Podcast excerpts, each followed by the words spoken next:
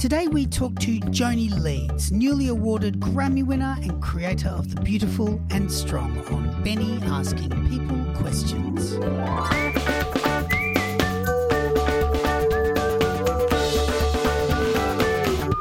Today's guest is not quite like anything I've come across. Her most recent album, Grammy winning no less, is in no way indicative of the enormous catalogue that has come prior to this release, yet somehow this album is exactly what you could imagine coming from her. Not that it's musically similar, nor is it lyrically its lyrical content similar, but rather it is delivered with the honesty and heart, and for the lack of a better word, the integrity of all her work. And I guess that's what makes her work so special. It is her front and centre, and I never feel she is giving the listener anything other than who she is intrinsically and truthfully. Her latest album, All the Ladies, is an album of total honesty and delivers a message which horrifically seems to still need to be sent but ultimately will add to the growing tidal wave that will wash about change. I am thrilled to be joined today by Joanie Leeds, all the way from where we'd all rather be, uh, New York. So, hi, Joanie, thanks for joining me today. Thank you for having me. Um, look, I, I've I'm I've been fortunate enough to have spoken to a few Grammy winners in the past, very lucky indeed. However, I must say I have never spoken to uh, an artist within a week of them having won their Grammy. so, look, before we get into anything else, um, let's just deal with the pure euphoria of that. How's that? How's this week been for you? You know, it's been a really wonderful week. I have no complaints as far as the winning of the Grammy and everything that's come after it. I can't I can't complain. It's been busy. I feel so I'm a type A individual. I try to get things done very quickly. I don't like emails piling up. So, of course, mm. to me, as soon as I won, it was like there was correspondence coming in every direction, as you can imagine, which I was so grateful for. But it was like Facebook messages, um, Instagram messages, e- emails, text messages, voicemails, calls, like everything. And then the Facebook, just, you know, it yeah. was it was nutty so of course i'm trying to to respond to everybody in a personal way and and and it was there were thousands of them and and it felt really good not just to hear congratulatory messages, but also just to hear what people were saying about mm. it really just, you know, meaning a lot to them and and their families and their kids. So I just I I finally caught up. it's a yeah. long way of saying I finally caught up. has it I mean, this is a really this is a pretty silly question, but I mean, has it I mean, you, you've been doing this for a very long time.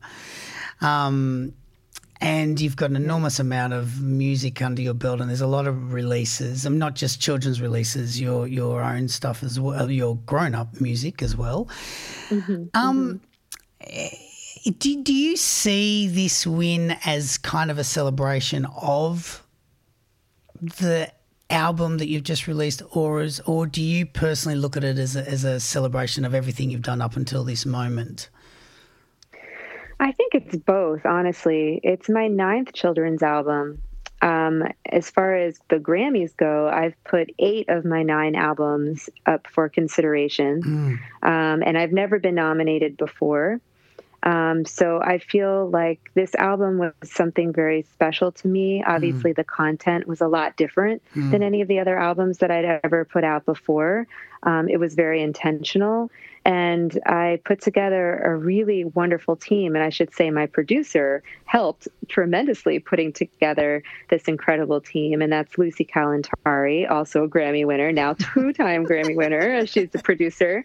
Um, so, you know, for me, it, it was a, a celebration of the album and, and the, the content of that album. But I've worked really hard um, over the past plus, you know, decade plus, mm-hmm. and I feel like not that I mean, not that I was deserving because I've been in the game long enough, but I have paid my dues as far as um, touring the country and playing some of the top venues in the country and um, really hustling.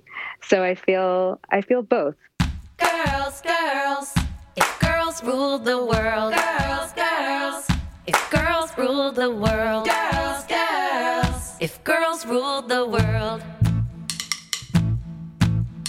Think about how different our lives would be in a matriarchy. Oh, how different. About. Before we get into all the ladies, because obviously it's an incredibly important album and it is the album that you won for, I, I kind of feel like I need to set a bit of a musical, historical tone of your music because I kind of was listening to all the back catalogue, um, just you know, kind of getting my head around where you, how you ended up here, because um, mm-hmm. it is quite large, um, and it, it has grown musically. I think I can really pinpoint a few moments that have really. There's there's there's little moments within all these albums that I kind of go, aha, uh-huh, I can see where that became more prevalent in what you went on to do further on down the track. Um, however, let's just really nuts and bolts there's a real country rock sound going on through all of your work. Is this fair or is this a terrible insult? No, that's. I think it's very fair. I actually um, had two of my albums that were done and produced by a wonderful team in Nashville.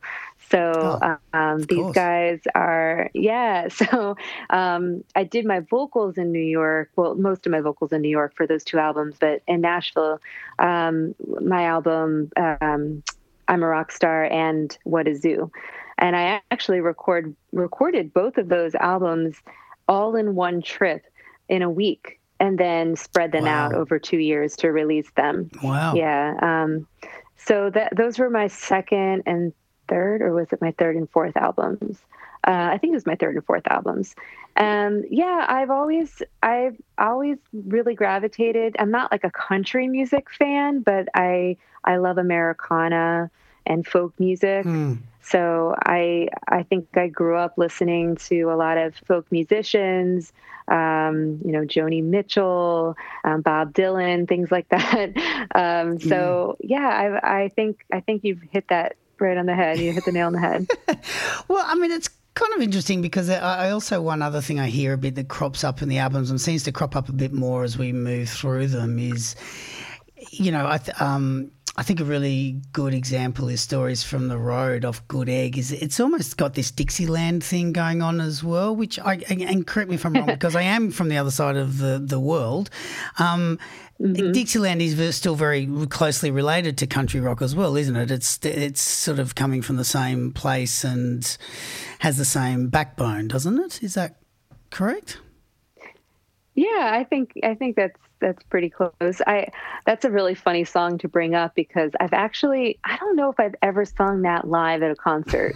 that's one of those I guess what do they call them trunk songs? Yeah, yeah, yeah, yeah. it's one of those songs that I really like that song and I I love that song because it really tells secret stories that have happened on the road like Oh, okay. And so but but um I thought it would be really funny you know, as a songwriter, you're always kind of trying to look at interesting stories to tell in yeah. an interesting way. So for that particular song, I mean, there was a time when we were in St. Louis and a tornado wiped out the airport and my keyboard player had just gotten there like two minutes oh before oh and then and then the airport was gone and we couldn't fly home and we had to take an overnight bus till i think it was like an eight hour bus to wow. chicago because it was the closest airport i mean these are the stories from the road. yeah, yeah, yeah. there was this time in st louis where scotty almost flew away. The sirens wailed before we knew it. A tornado made it hard for us to play. it's what goes down when the band's in your town. You never know what goes on before the show. Behind the scenes, now we're coming clean. These are the stories from the road. These are the stories from the road. Are you on the road much? Well, now, no. Yeah, no, but not now. Before, yeah, before, um, yeah. As far as children's music- musicians go, a lot of us aren't on the road for four months at a time. It's not like that. Mm. Most of our shows are on over the weekends because that's when most of, of the concerts are.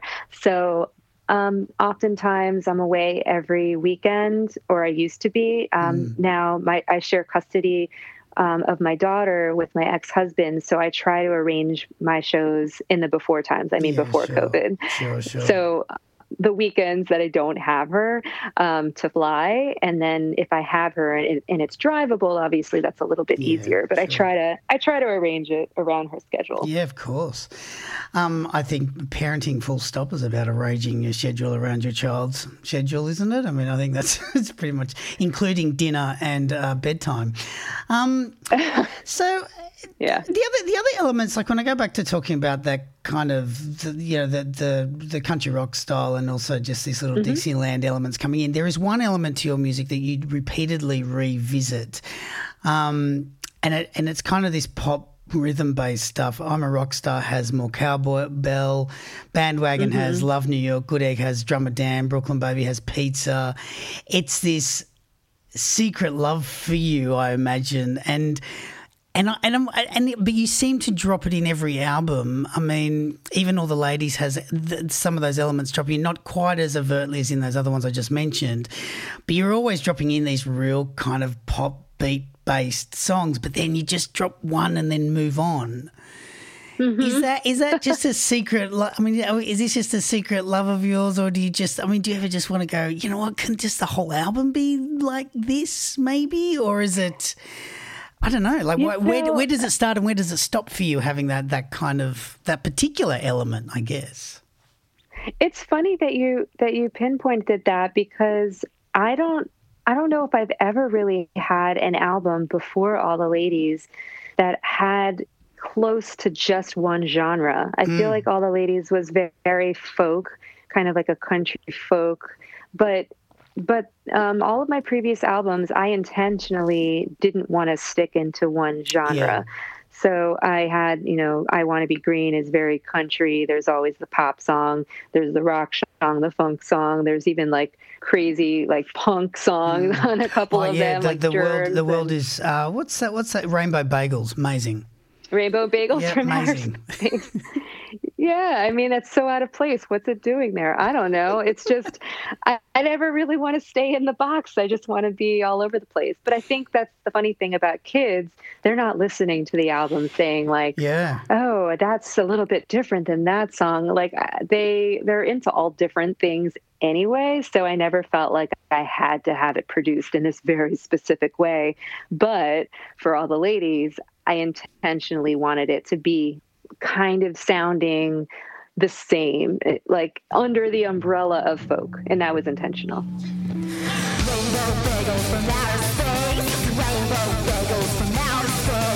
Rainbow bagels from outer space. Up and.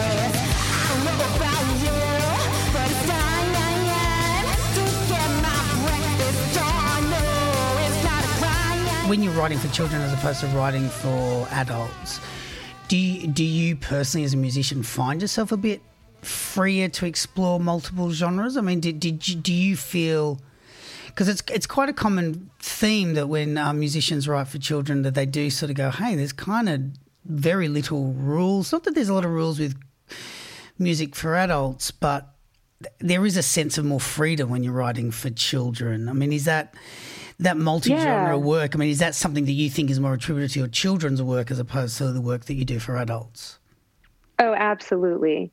I think that a lot of children's musicians now they they really a lot, a lot of them cater to the adults. And I don't say that in a condescending way. I say that in a way that they're looking to get mm. placed on radio. They're looking to get written up in this blog or this radio station or, or sorry, magazine or whatever it is. Um, I, I think that a lot of musicians are a little bit less free uh, about what they want to do because they want it to sound very specific. But I, I think, I don't know. Maybe that's why I never got nominated until this year. Who knows? Yeah, well, there's the answer. well, yeah, th- clearly, clearly that's the reason. No, I just um I I never really wanted to to listen to do the rules. I just I wasn't I don't know. I have never been really a good Yeah. rule follower. I Right. I have listened throughout my career. I mean, I, I've gone to these conventions and and you know listened to other people and you know this is what the let me say that again just the advice from my peers the advice from people in the industry and i've i've tweaked along the years a little bit here and there um, i think when i first started out I worked in a nursery school and at uh, Gymboree playing music. And I was around mostly zero to three year olds.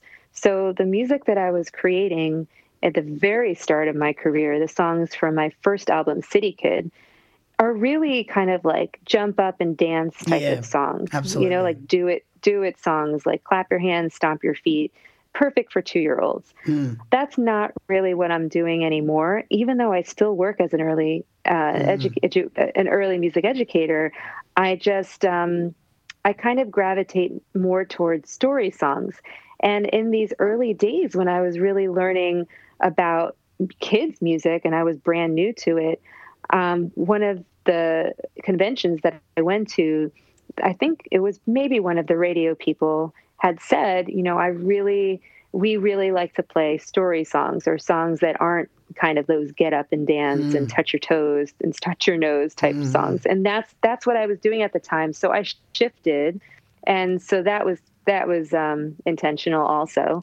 But I also think that my audience shifted because they started getting bigger and older. Um, Sure. and I wanted to I wanted to make music that was you know my now two three four year olds are now six seven and eight year olds so it, it gives you a lot of room though. Your audience is always aging out.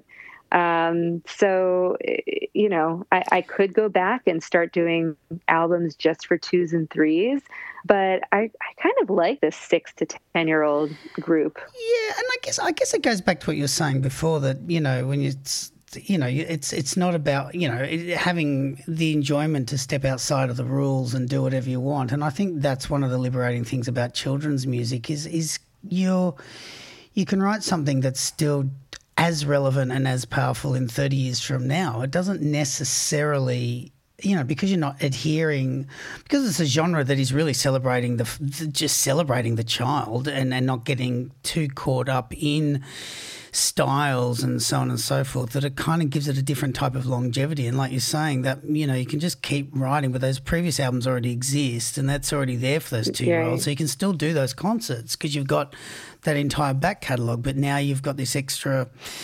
I don't know. I mean, I, I kind of listening to. I, I, I, I don't know if you can remember back this far because I, I struggle to remember back to yesterday. But bandwagon, bandwagon for me felt like a real awakening for you musically. Like, and I think you sort of just explained it that you know with things like "I Love New York," "Cannon Song," "Night Lights," um, they're bigger, they're more produced. It, it feels like it redefined what you understood what children's and family music was or what it should be, and I think you've kind of already explained that because you you went from these real overtly action songs, which is really, you know, which is kind of usually what happens, you know, and then you start going, hang on, it doesn't have to be like that. Um, is that kind of the moment? Was that about when you were thinking about that, or was that the that point where you stood back and just went, you know what, this it's this is kind of where I just assumed it should be, but there's a bigger Yeah, I I think you're right. I think that Bandwagon and um, Good Egg. I produced those two albums with um, Dean Jones, um, and he produces a lot of the other um, children's musicians that you probably have spoken with before. Okee Dokee Brothers. I mean, pretty pretty much every. I mean, he's he's done the, a ton. the, the person, yeah. Um, yeah, and so this was back in I want to say 2013 or 14, maybe 15, some something around there. Um, yeah, I had a really good idea of where I wanted my music to go. And I think those were the two years that I actually started doing Kickstarter campaigns. So I had a lot of fans behind me that were supporting the album. Um, definitely, I, you know, I I felt really good about those songs, but I also felt good about the two albums that I recorded in Nashville. What a Zoo was an Yeah. animal album. That's mm. a that's a the first concept album that I did, and it was actually my top selling album out of all my albums until Yeah, All the. Ladies. yeah. Oh, okay. Yeah. So it's it's I I love the sound of those two albums. They sound very polished, very mm. Nashville. And then I think that Dean got a really good idea of the sound that I was looking for in Bandwagon, for sure. Yeah, right. It's funny you should talk about what a zoo because that, that incredibly conveniently walks me straight into my next question. Um, originally, what I was going to ask about is not even ask, but just bring up the fact that Sea Cow opens with the line with a face only a mother could love, um, which I just have to purely point that out because it's awesome. Um, but but I kind of it's it's in relation also to the album Sugar because there's there's a thing that you do, and this will be the last question before we sort of let's get into all the ladies. It's and correct me if I'm wrong, but it's it's it's a combination of um, traditional Jewish songs. Is that correct? A lot as well as original compositions that, from what I can tell, are celebrating the Jewish life. Is that is that fair to say? Well, all the songs on Meshuggah I actually wrote on my Okay, own. all right. So they're they're all originals. Um, there's a couple. With, I'm trying to think if I'm confusing it with Challah Challah.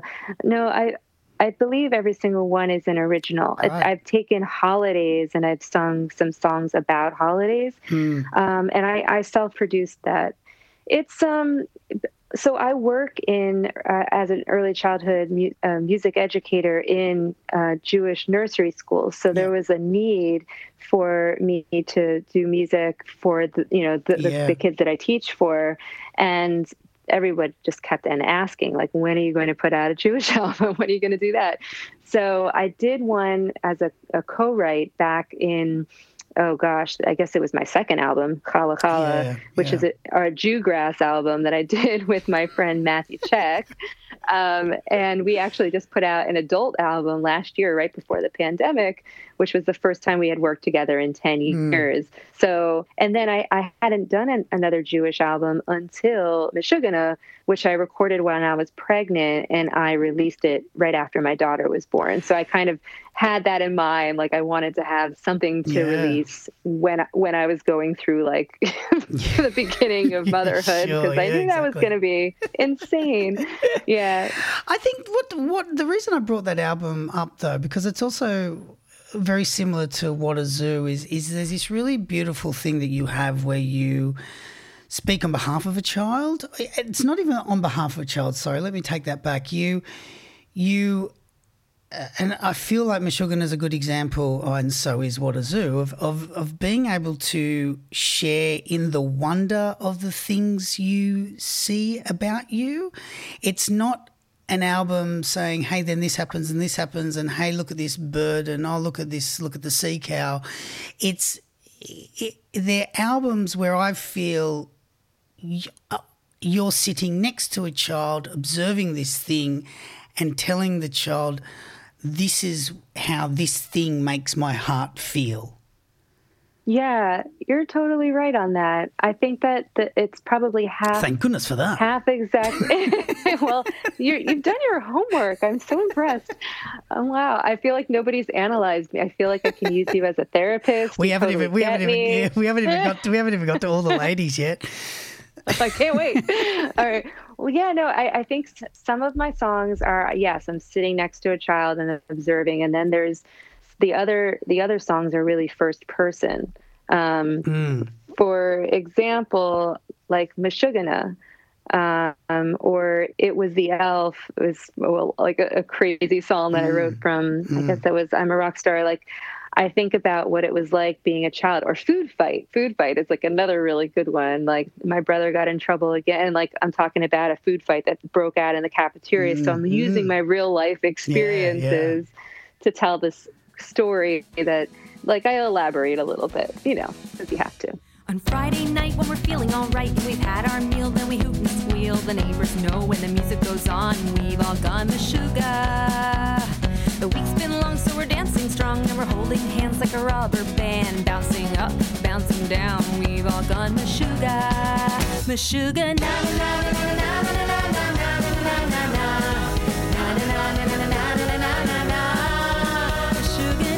so then let's let's let's take this magical leap into an album which look let's for the point of um, process, acknowledge that it just won a Grammy. But if it's okay with you, I'll sit the Grammy bit aside because I just think it's so much bigger than that. Um, it's just Grammy is such a big, world, you know, highly hashtagged, um, tweeted word.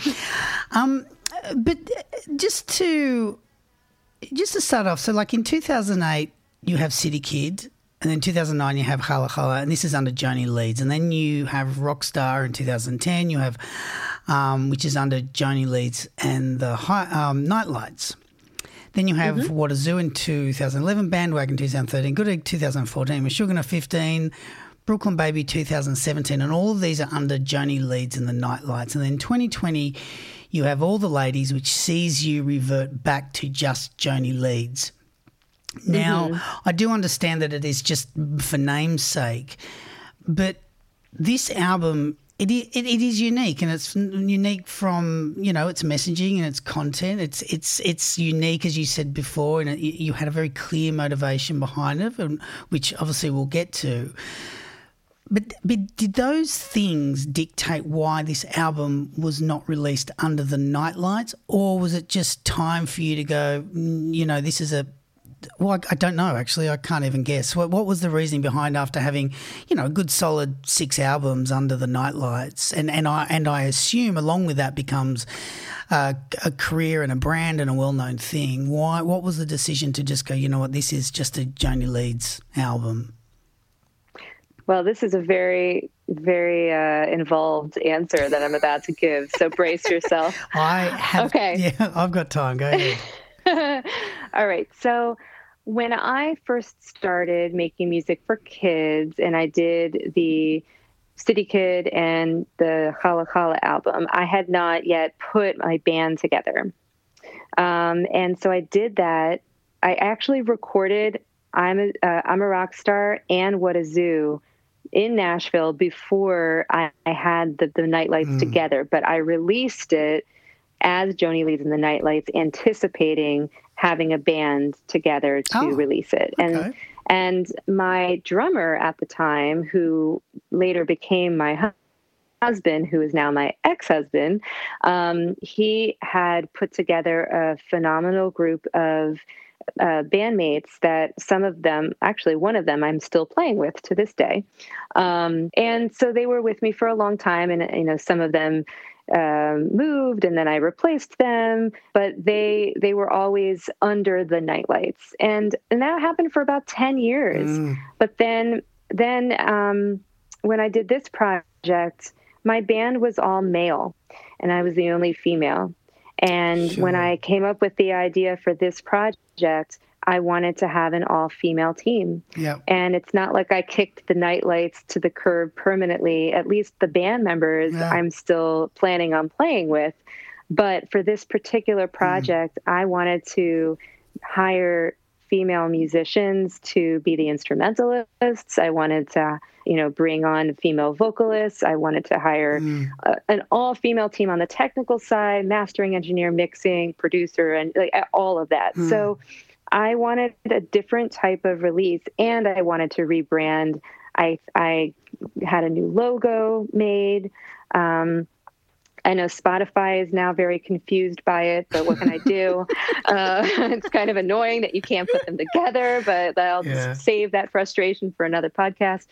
Um, it, it was it's um it was very intentional and then i will also say that i went through a, a crazy trial and custody battle Mm. um, over my daughter with my now ex-husband and there was a lot of crazy stuff that was going Sure. on and i needed i wanted to just kind of break free of the name so i could move on and kind of turn over a new leaf and start anew and Yeah. fresh and Yeah. and shiny and that's what i did so Yeah, and that's and, a long answer Uh, Yeah, well, no, not at all. And I mean, I, it's a great answer, and I guess uh, you know what it does highlight is is the which again, incredibly conveniently, leads me on to the next question. Um, you know, it does it does highlight this idea of the importance of this album. Um, because I kind, I kind of feel it's a little bit unfair to say that this album is as a result of present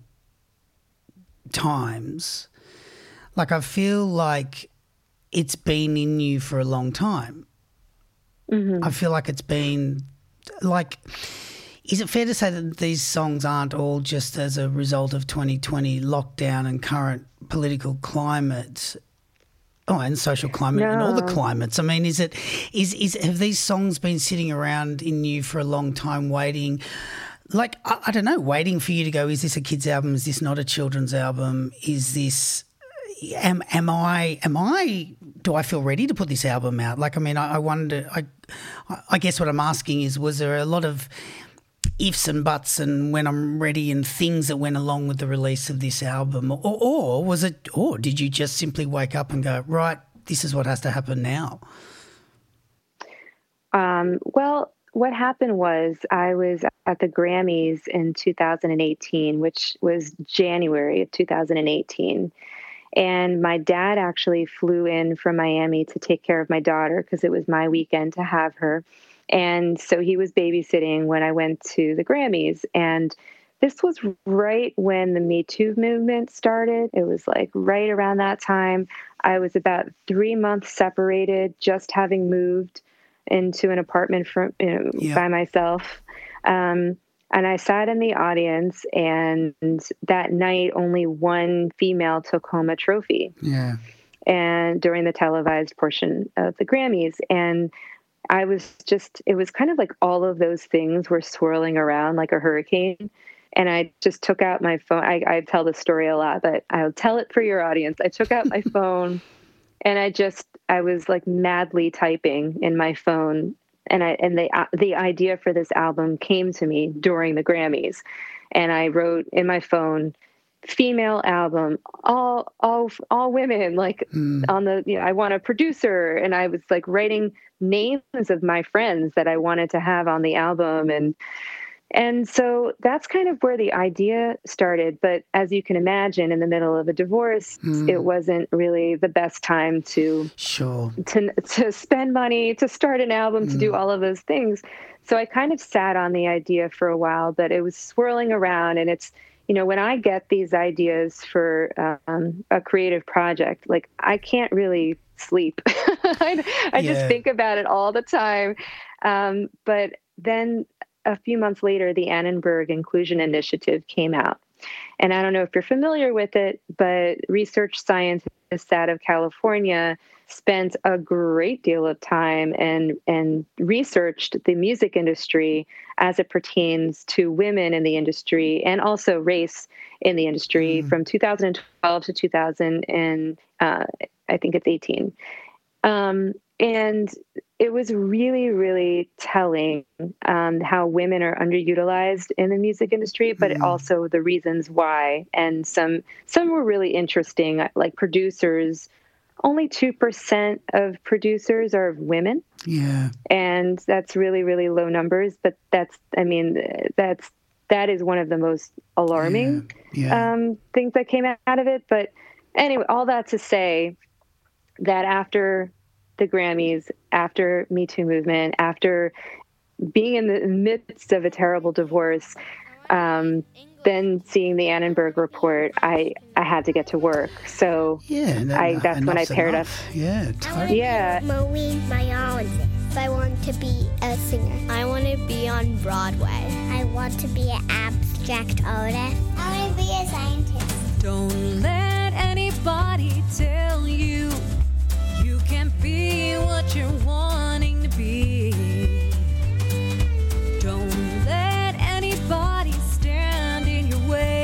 You will be what you're wanting to be. Want none of the songs were written. I'm not the type of person that just walks down the street and gets a song idea. I am very um, intentional with my songwriting time. It's kind of like an assignment for me, Sure. and it always has been that way. And I usually come up with a title first, and then I'll write the song around that title. So I spoke with uh, Emily Lazar, the mastering engineer, um, before she I knew she was going to be my mastering engineer. Um, I spoke with Lucy and, and she agreed to produce it and engineer it and arrange it. And then. I think I got a couple of people on the project before I had any of the songs even written.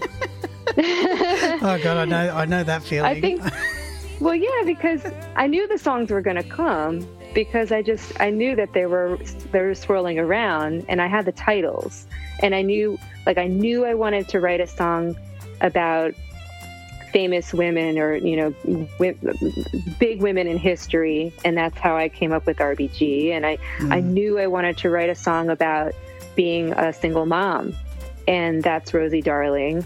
And i knew i wanted to write a song about my daughter's um, heartbeat because i had suffered three miscarriages and i wanted to put i wanted to put that in the album somehow. So that's for you. And uh, and then I I always wanted to write a song about um, lion like female lions lioness. So that was like actually it's supposed to be the cover of the album was going to be like my face morphed into a lion. Didn't happen. Went, it went in a different direction completely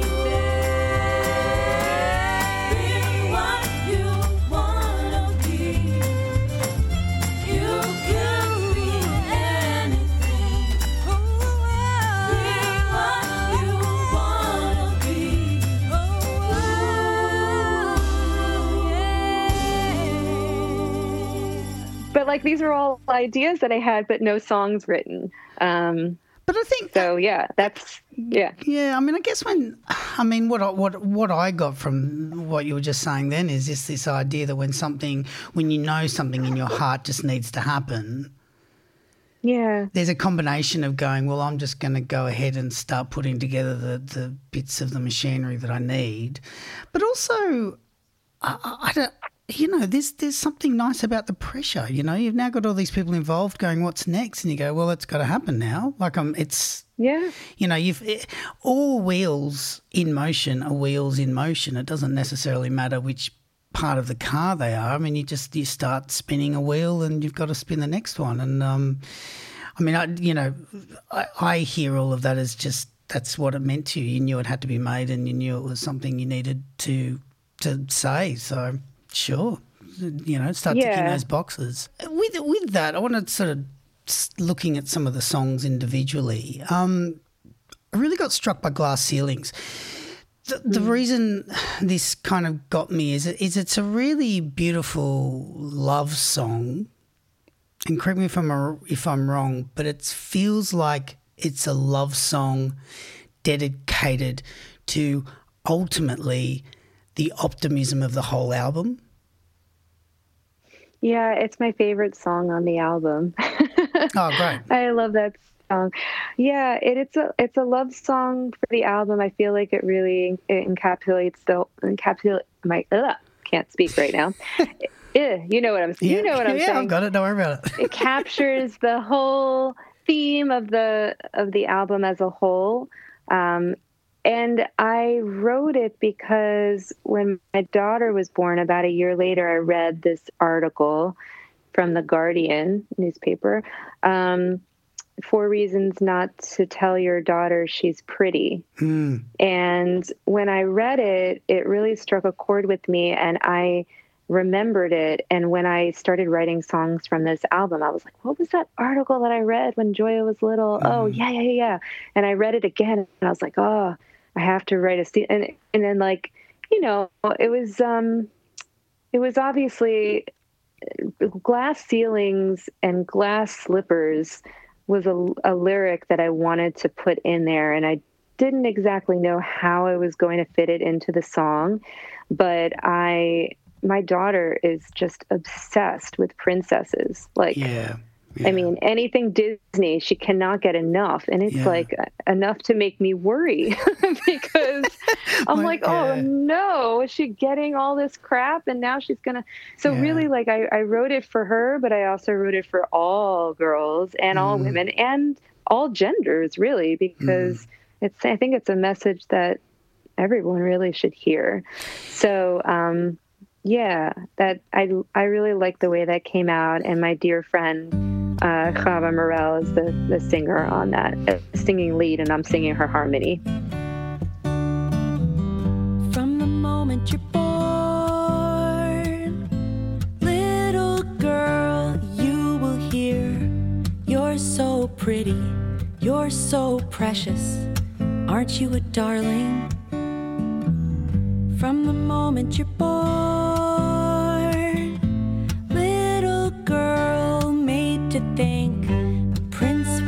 save me, forever be happy, just like the movies.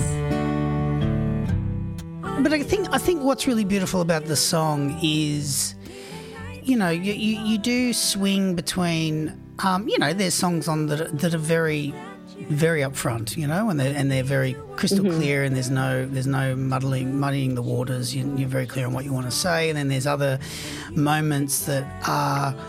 You know, really heartfelt and probably step away from more of the immediate message. But but this, but glass ceilings just kind of marries it all. It just brings it all. It's probably a terrible choice of words, but it kind of brings it all to you know brings it all together in this under this one umbrella and kind of just I don't know. It provides the whole album a space to sit. I guess like it kind of like um, you know, you, you could take two songs that on the outside might have two type of approaches and two type of messages, but then under but then under the guise of glass ceilings they're, they're all part of this bigger picture and that's not so much a question but it just really stood out to me because because then looking at it from that perspective, I look back and went, oh my God, this is a real love song. This is a genuine love song. And it's a love song to mm. the hope and the possibilities and the potential, I think, the potential of what can be released um, Yeah, I through the messaging for, in this song. Yeah, in this album. Thank you. Yeah, that's. I feel like the songs from the album that people resonate with the most are that one and RBG, just because she was such an important political figure, but um, and everything that she stood for for equality. But but Glass Ceilings is one of these. Like the video just got passed around a lot, Yeah. and I just did um, an acoustic version of it, which I released last week, and and people um, really just respond to that Yeah, song in this really really lovely way. And i think yeah i think they feel that too what you were saying. You feel on the inside and we'll break glass ceilings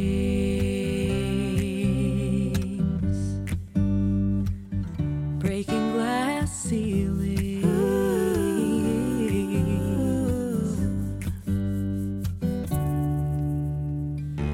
glass ceilings glass ceilings Breaking glass ceilings, glass ceilings, glass ceilings.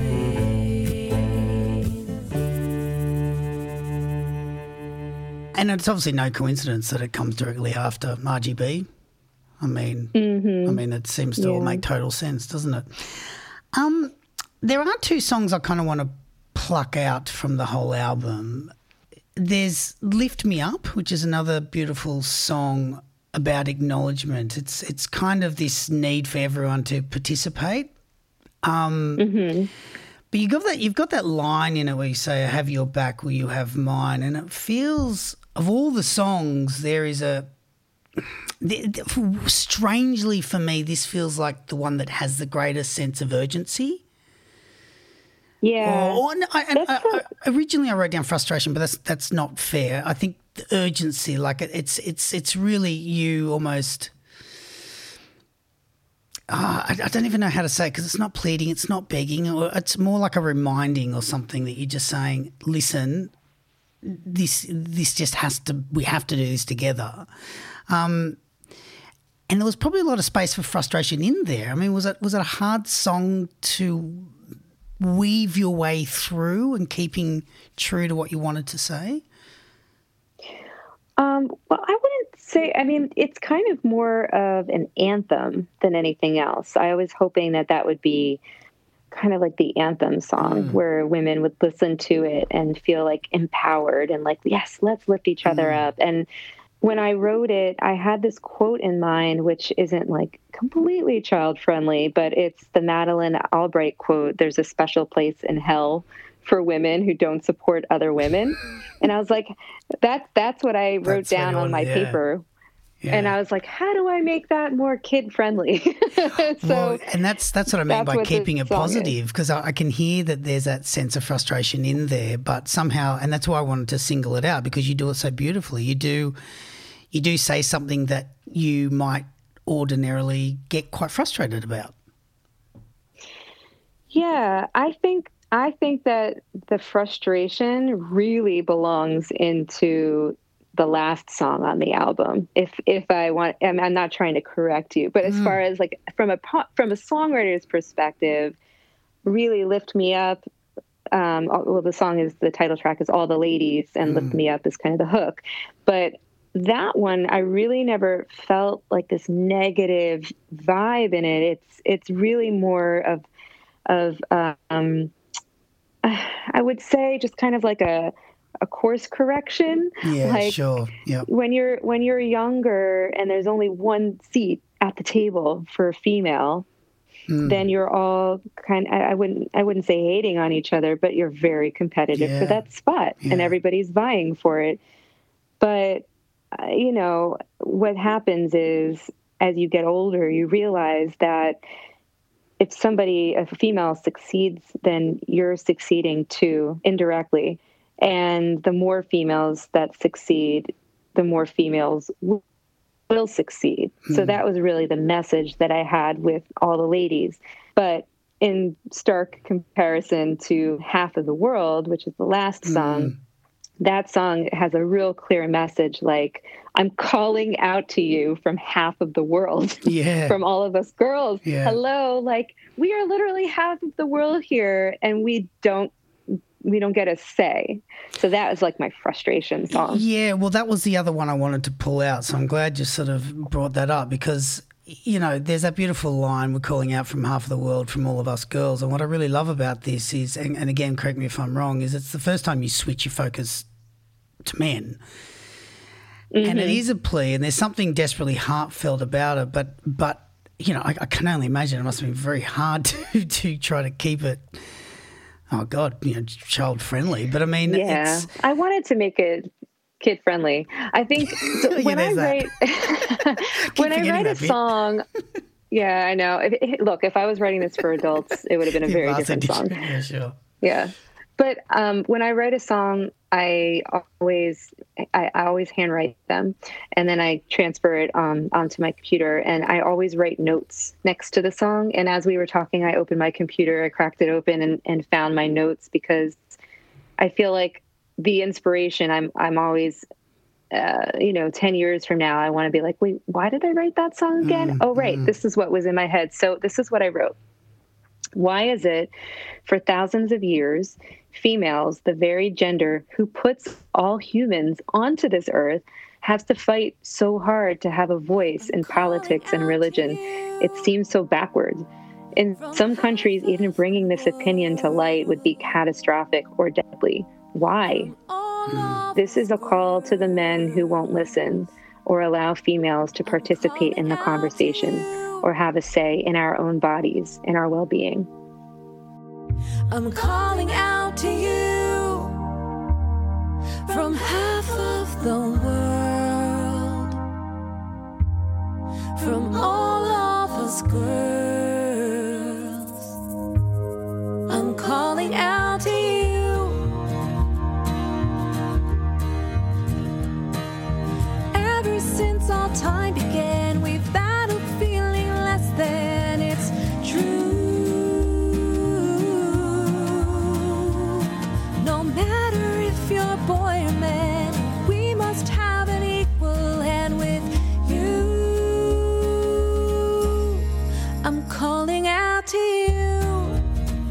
Just those two songs in particular, because the the um, half the world and also uh, lift me up is I just they really,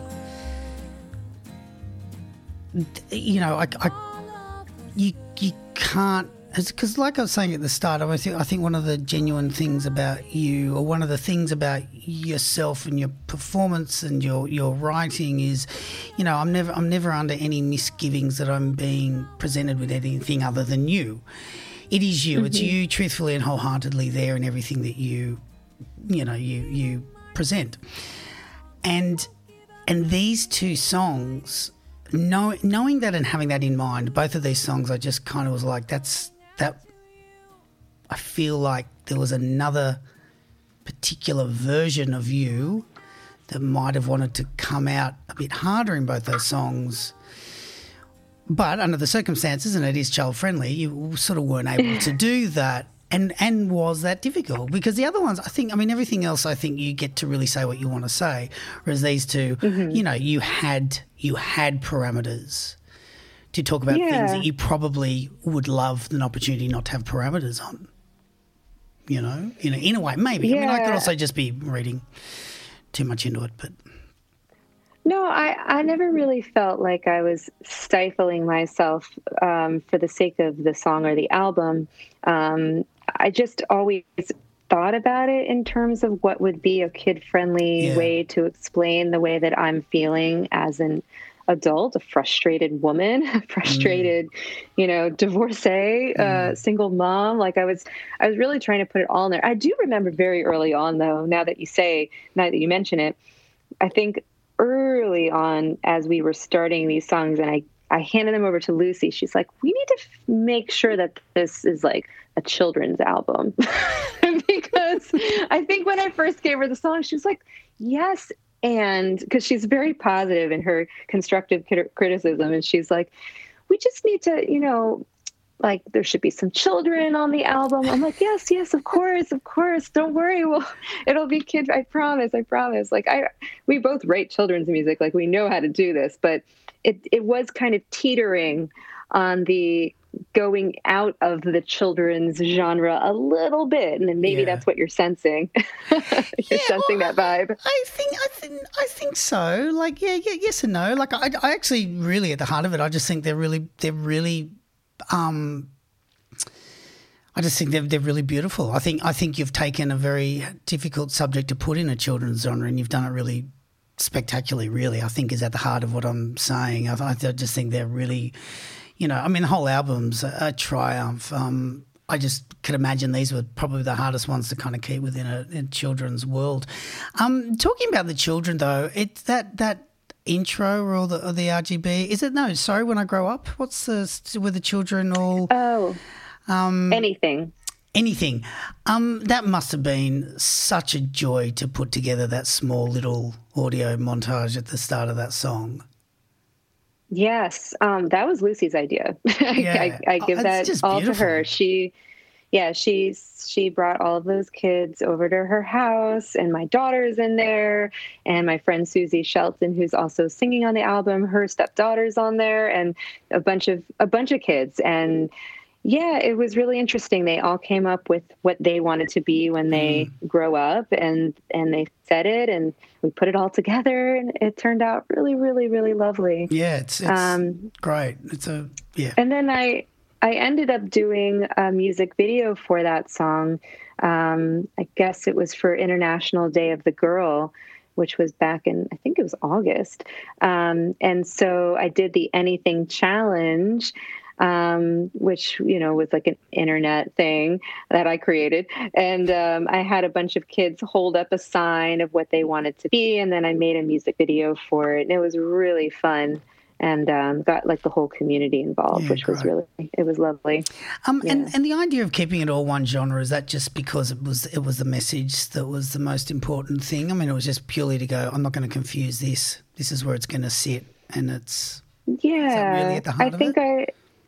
I think because it is a protest album, I Mm. kind of wanted to go back to my roots and have more of a folksy feel.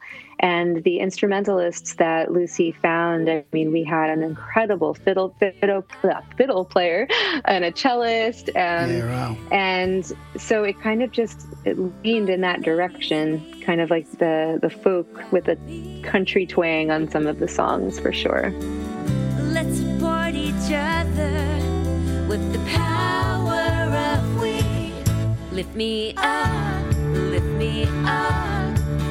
Don't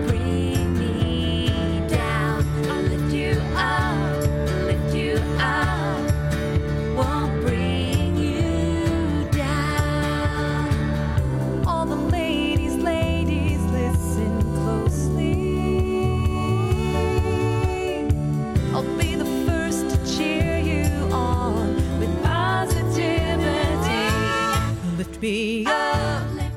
Just one last thing because we are now heading up to an hour, so that's probably because you know, unfortunately, when I re- listen back on these, it's usually forty minutes of me talking.